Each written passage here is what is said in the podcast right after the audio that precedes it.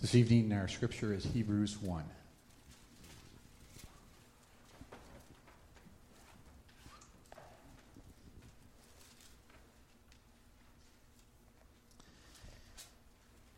In the past, God spoke to our forefathers through the prophets at many times and in various ways.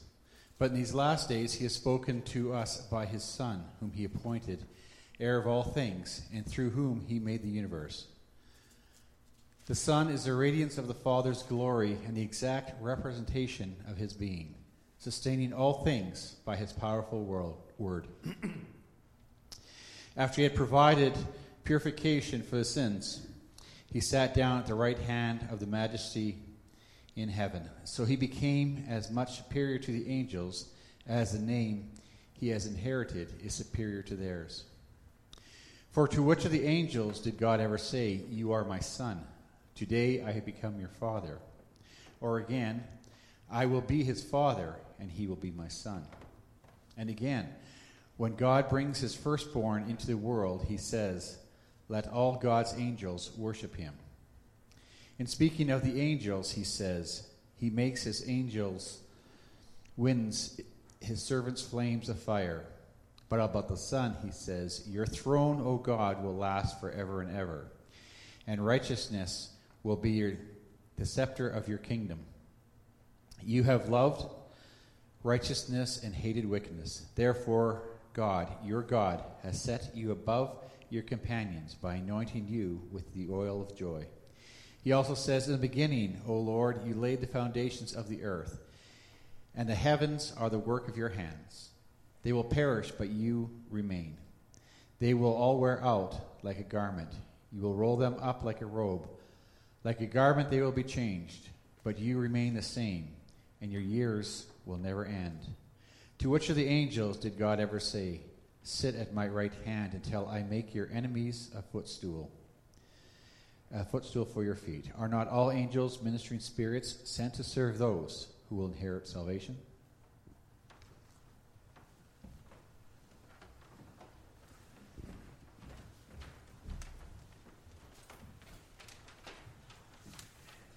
Great. Thank you, Wayne. The, the passage is reflecting there on who Jesus is. And our text that the Son is the radiance of God's glory, the exact representation of his being, sustaining all things by his powerful word. And after he had provided purification for sins, he sat down at the right hand of the majesty in heaven. So, a very powerful picture of who, who Jesus is.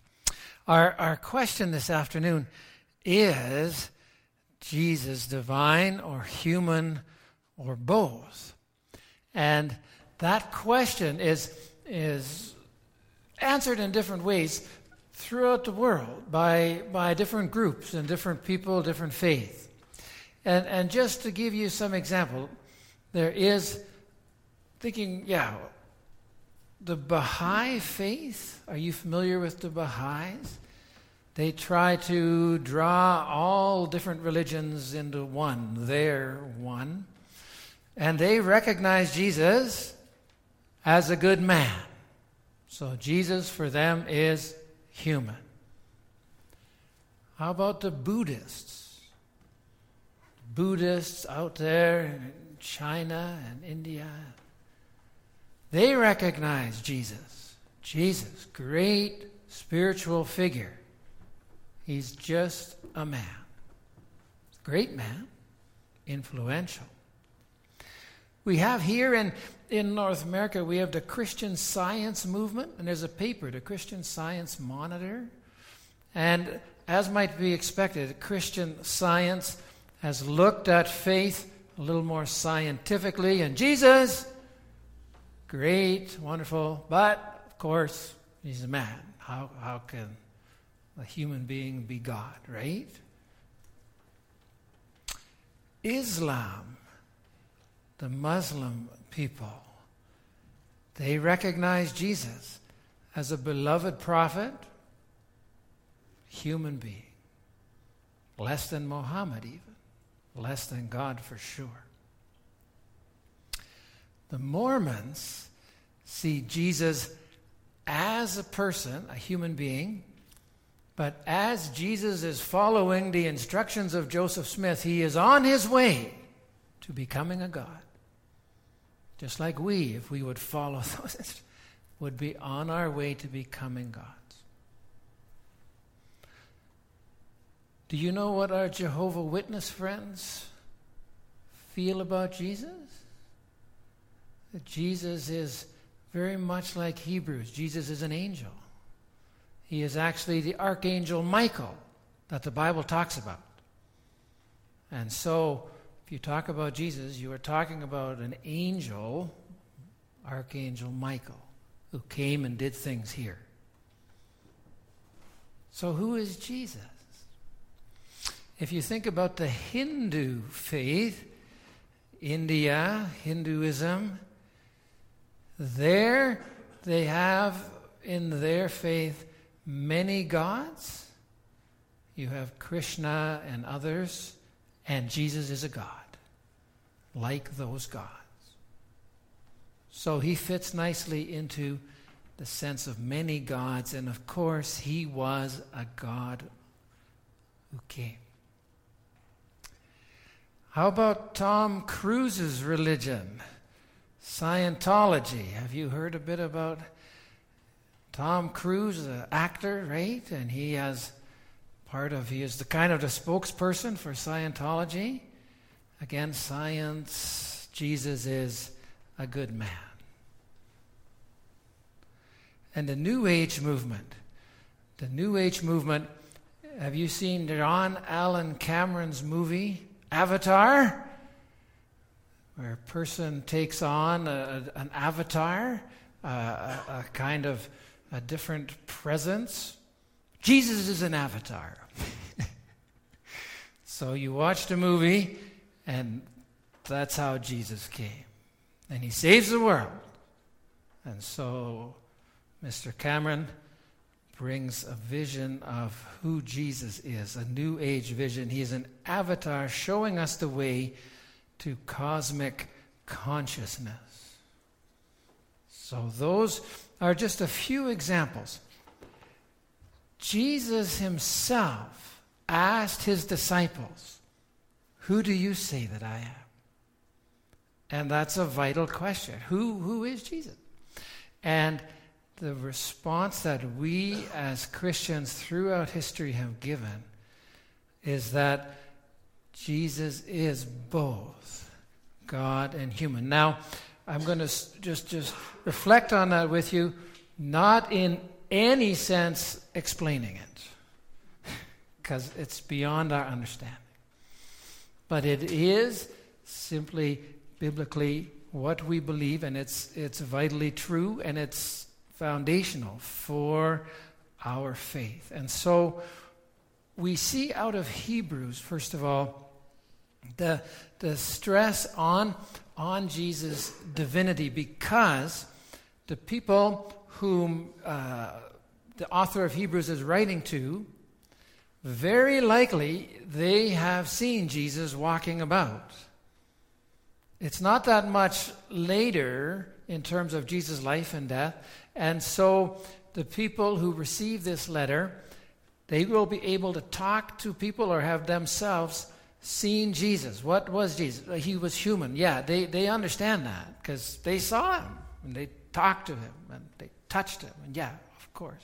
So it wasn't as much a stretch for them to receive that truth, but that he was God was the more difficult thing to understand. And so Hebrews 1 is addressing them, diving right in with that great truth, where it says there in Hebrews 1 1 that Jesus is, that God spoke in the past to our forefathers through the prophets in many and various ways. And in that sense, it, it's, it's bringing into reality that, that human beings spoke by God. So the prophets are highlighted, and God spoke through them through the Old Testament. And in terms of Jesus coming and saying, I am a prophet like the Old Testament prophet, speaking from God, Everybody would say absolutely. No doubt about it. But then Hebrews 1, verse 2 in these last days he has spoken to us by his Son, by whom he appointed heir of all things and through whom he made the universe. So suddenly, suddenly the, the volume gets turned up as it, as, as it were. There's, there's what, what is this? This person. What, what is it about this person? And so three things are, are added. Jesus is God's Son, capital S implying Jesus is divine. And then declaring that Jesus is, is the heir of all things. He has inherited all the things of God wealth, power, position, influence, fame, glory, honor, and praise. All things that only God deserves. And in that, there is the sense of Colossians 2, verse 9 where Paul also says, In Christ, all the fullness of the deity lives in bodily form. So, so there is a, an effort to explain and understand that. And then it, it adds a very clear statement in the sense of Jesus as creator in Hebrews 1, verse 2. God, the creator of the universe. So if Jesus is the creator, then Jesus is God. And so these things are presented with, with the, the language of, of who God is, and that is describing Jesus, this person, this, this person who came like a prophet and, and yet who was so much more. And then verse 3 of, of Hebrews 1 that Jesus is the exact representation of God, the radiance of God's glory, the full provider of all things, the redeemer of this fallen world. In fact, he's recognized as fully God in the sense that he is sitting down at the right hand of the Father.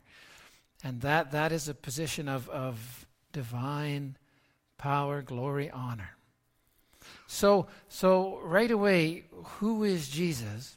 Hebrews 1 powerfully expressing Jesus as so much greater than anything the people or the prophets of old uh, would have expected. He is the one who is the Son of God, God Himself.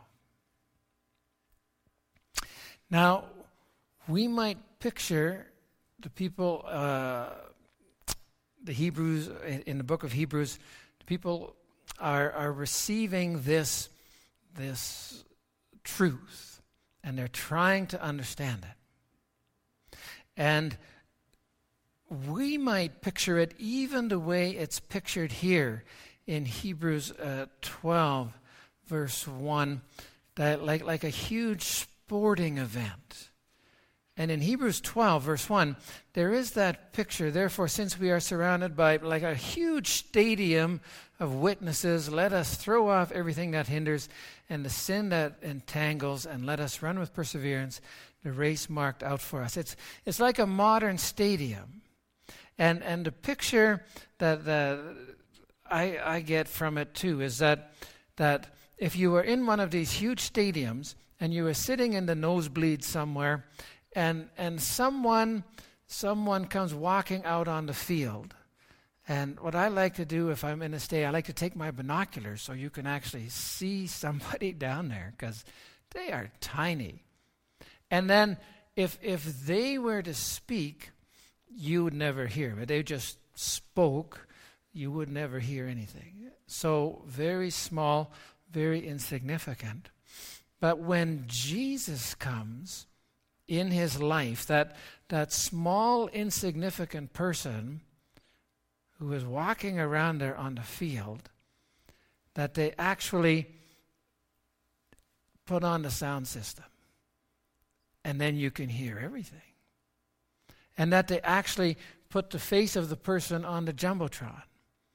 And then you can see there's a sense of greatness. And, and so that, that sense of Jesus coming as a human being, but then His word, His presence, His place, His power was magnificent, more than anyone could imagine. And so Jesus comes as, in fact, true God come to be with us. And the author of Hebrews is trying to, to show that and allow the people to hear and understand this is who Jesus is. Now, the contrast in that day would have been that sense of the angelic. Jesus was amazing in many ways, and people might have thought that he was an angel. Angels were greater than prophets. And that's why Hebrews turns to angels. And that's even, I think, why the Jehovah Witnesses take angels as an answer. Who is Jesus? He was more than a person, maybe he was an angel. And so that whole sense of angels is, is quite interesting, even in our day. In the time of the Hebrews, uh, when the Hebrews letter of Hebrews was written, the people, the Jewish people, they understood that God spoke through angels. Uh, that's in the in the Bible. It happened with the Christmas story, and so so the fact that that angels are there, people even worshipped angels in Colossians two eighteen. The, there's a warning: Do not let anyone who delights in false humility and the worship of angels disqualify you from the prize. There's a warning given. So, so angels are powerful beings. Angels are, are understood by the people of that time as, as real and as ways that God speaks. So, so if Jesus had said, I am an angel, then the people would have believed him. So, oh, you are an angel. Tell us what God wants us to know. But he was, of course, greater than an angel. And so the, the sense of Hebrews making the point that Jesus is greater than angels. And so, though Gabriel stands in front of the throne of God, which is a lower position, Jesus is seated at the right hand of God, higher, greater, true God. And it says that angels are not to be worshiped. But here in Hebrews 1, the, the quote, let all God's angels worship him, verse 6.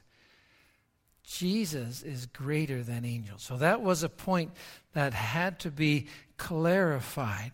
Is Jesus an angel? No. Is he God? Yes.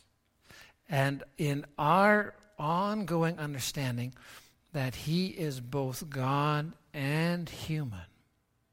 So that was the working out of, of our understanding of who Jesus is. And all the Gospels teach that Jesus is both divine and human.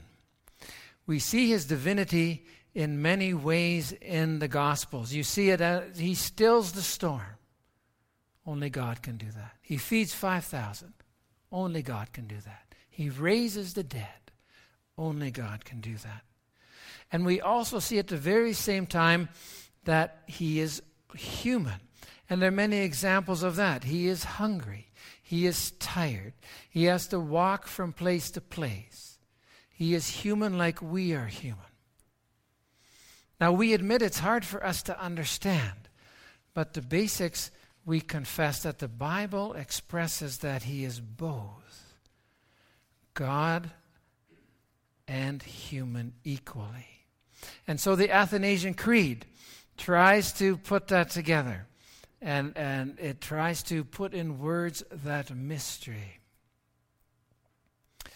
So, so as far as we can understand that, that is who Jesus is. Now, although he is God and human, he is not two but one. That's that's one little added truth. So when you, you see in the Bible Jesus as divine and Jesus as human, and just one example, when in John 11, Jesus is told, Your friend Lazarus has died. And he goes and he is, is with Mary and Martha, and they are, are distraught at the death of, of Lazarus. And if Jesus had only come sooner, and Jesus comes, and, and it's the shortest verse in the Bible Jesus wept. So he, he faces that reality of the tragic loss, the tragic death, and in his humanity, he, he is a broken man. He, he is distraught. Or, or is he just acting? Is he like, he deserves an Oscar for this because he knows in about two minutes he's going to raise the guy? is he schizophrenic? Is he, I don't know who I am? Well, he's one. He is completely, and, and again, it's, it's not for us to to completely understand, but when he weeps, he weeps completely as we would weep at the loss of a loved one. And that he turns around and comforts his friends and raises Lazarus is, is absolutely just normally what he does as divine. And, and he is one in that. He's not back and forth. It's not that he doesn't remember what he just did or said. He remembers, he knows he's exactly both all the time. So that the story is not an example of, boy, this is weird, we don't understand, we don't believe in Jesus. No, this is a story of who Jesus really is completely all the time. He's completely with us when, when we struggle, and yet he is completely God. And He intervenes in our lives in tremendous ways. And so He is both. Again, not that we can simply understand it. Somebody has tried to draw a picture of it or put it in a diagram, a single point inside a transparent sphere here. So this is just, yeah, what is Jesus? Jesus, in his humanity, is present in one single spot, but his divinity is, is all around him. And so that he is always human, there's always in his humanity, even right now, Jesus in his humanity, in his physical body, is physically seated in a particular spot at the right hand of God. It's where he is right now. But his, his divinity is everywhere, always, at the same time. So he's completely human, though his, his total divinity is always present. The two are never separated, they are one. So that is to try to understand what exactly is that. The Heidelberg Catechism tries to express it as well. Christ is truly human and truly God. In his human nature, Christ is not now on earth, he's in heaven. But in his divinity, majesty, grace, and spirit, he is never absent from us for a moment. So the Catechism brings out the comfort.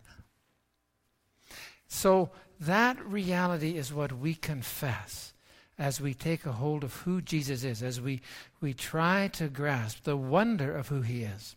Finally, what do we need to do, or how do we need to, or, or why do we need to have this particular understanding of Jesus divine and human?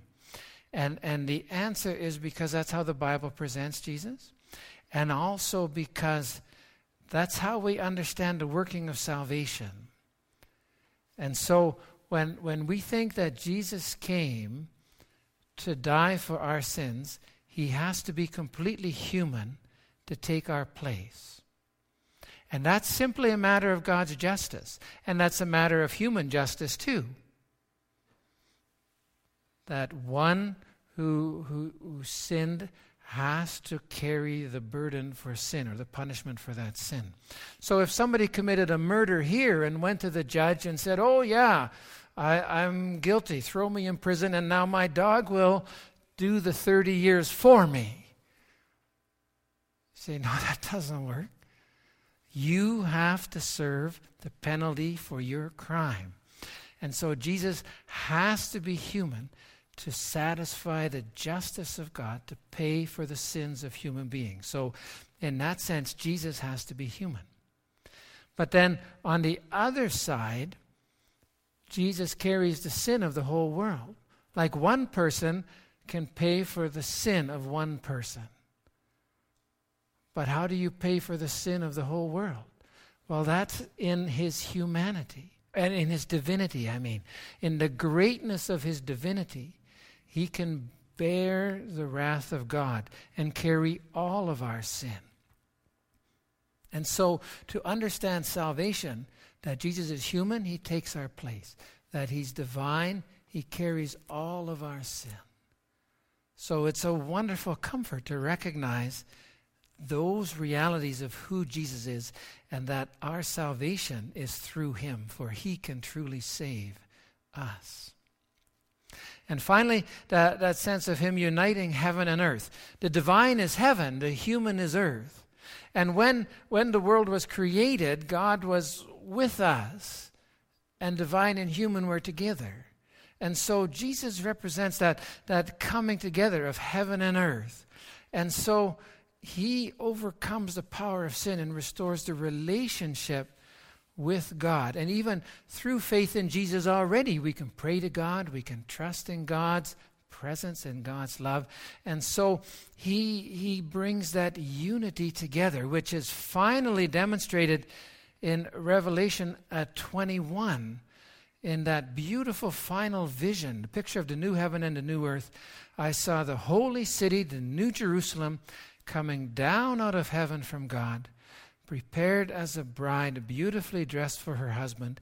And I heard a loud voice from the throne saying, Now the dwelling of God is with men. God is with men. The divine is with the human. The two are together. And he will live with them. They will be his people, and God himself will be with them and be their God. There's a, a unity. That's the final goal that's already pictured in Christ. He unites divine and human. And so, as we put our faith in Him, we too have that glorious hope. Let's pray together. Lord Jesus, we thank you.